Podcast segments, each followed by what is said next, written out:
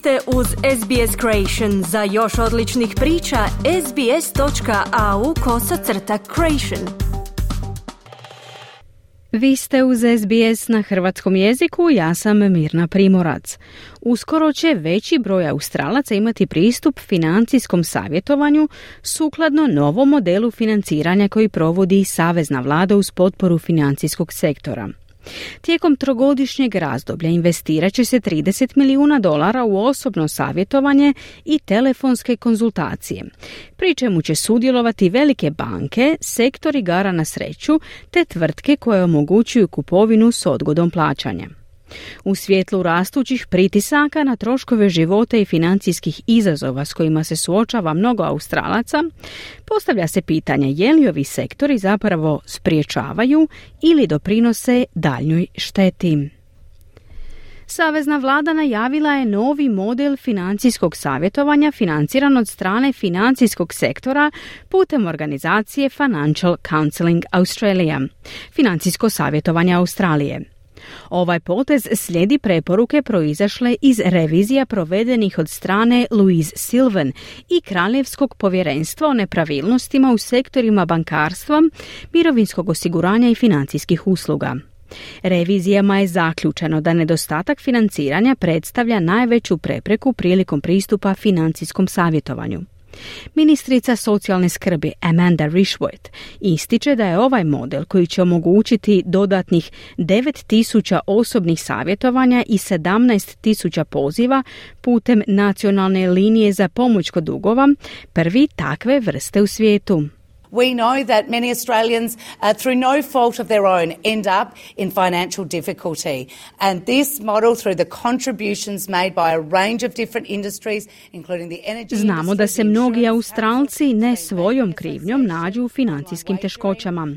Ovaj model putem doprinosa iz različitih industrija, uključujući energetski sektor, vijeće za osiguranja, Australsko bankarsko udruženje i internetsko klađenje, znatno je pridonio ovom modelu i pomoći će pri pružanju usluga financijskog savjetovanja, kazala je Rishworth. Sektori koji su do sada sudjelovali u financiranjima uključuju Australsko bankarsko udruženje, Vijeće za energetiku i osiguranje, ključna tijela iz sektora igara na sreću i telekomunikacija te tvrtku Afterpay, koja omogućuje kupnju s odgodom plaćanja. Alexandra Kelly iz Pravnog centra za financijska prava sa sjedištem u Novom Južnom Velsu, koji pruža financijsko savjetovanje diljem Australije, pozdravlja ovaj potez tvrtki i savezne vlade. Daily, daily on the National Debt Helpline, you're, you're looking at afterpay either being uh, a contributing factor or the svakodnevno, svakodnevno na nacionalnoj telefonskoj liniji za pomoć pri dugovanju. Čujete za Afterpay kao čimbenik koji ili doprinosi problemima ili je kap koja je prelila čašu. Nažalost, kockanje je također prilično rašireno. Mnogima je potrebna pomoć ne samo u vidu financijskog savjetovanja, nego i druge usluge oko ovisnosti o kockanju, kazala je Kelly. Uloga Afterpaya u stvaranju financijskog pritiska za Australce ostaje kontroverzna. U listopadu je organizacija Financial Counseling Australia kritizirala novu Afterpay Plus pretplatničku uslugu, koja omogućuje korisnicima posuđivanje novca putem kartice ili telefona, čak i u trgovinama koje ne podržavaju Afterpay.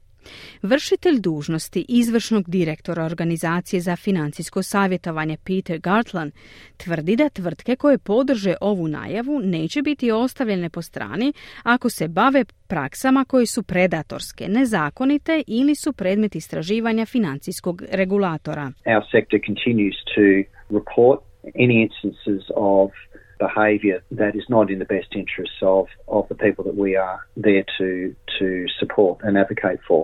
So, naš sektor i dalje izvještava o svakom slučaju ponašanja koje nije u najboljem interesu ljudi koje mi podržavamo i zastupamo.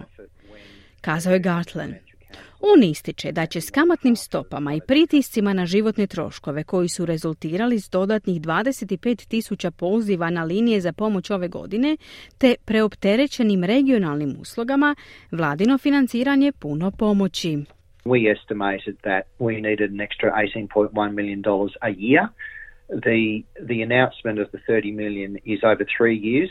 So it's probably half of what we'd like, but look, it's a Procijenili smo da nam je potrebno dodatnih 18,1 milijun dolara godišnje. Najava od 30 milijuna proteže se kroz tri godine, pa je vjerojatno samo polovica onoga što bismo željeli.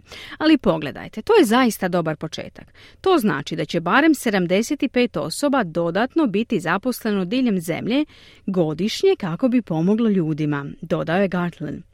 Međutim, postoji zabrinutost da je financijsko savjetovanje tek privremeno rješenje za ozbiljne temeljne probleme.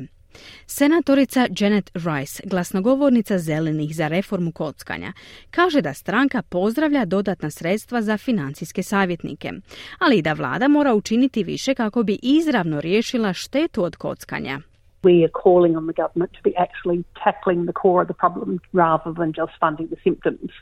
We know that gambling should be managed on a harm minimization approach, but the government's unwilling Pozivamo vladu da se zaista uhvati u koštac sa srži problema umjesto što samo financira simptome.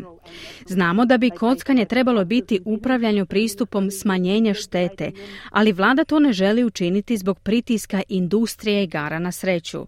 Mislim, taj sektor donira milijune dolara laboristima, liberalima i nacionalnoj stranci. Plaćaju raskošne ručkove i večer za ministre koji ih trebaju regulirati, kazala je Rice.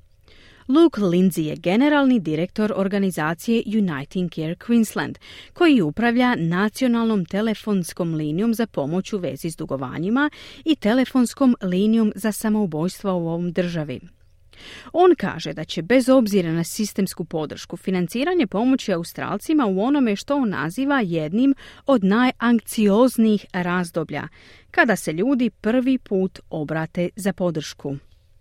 One of the worst things is when somebody reaches out for help to access the supports and those supports aren't there, they aren't available, or there's an excessive wait list for those supports. Jedna od najgorih stvari je kada netko zatraži pomoć kako bi pristupio tim podrškama, a one nisu dostupne ali postoji prevelika lista čekanja. Povećanje resursa kako bi podrška bila dostupnija imati će samo pozitivan utjecaj na one koji zaista traže pomoć i potporu, kazao je Lindsay.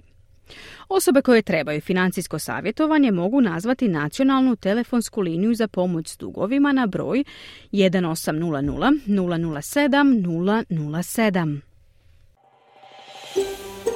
Želite čuti još ovakvih tema?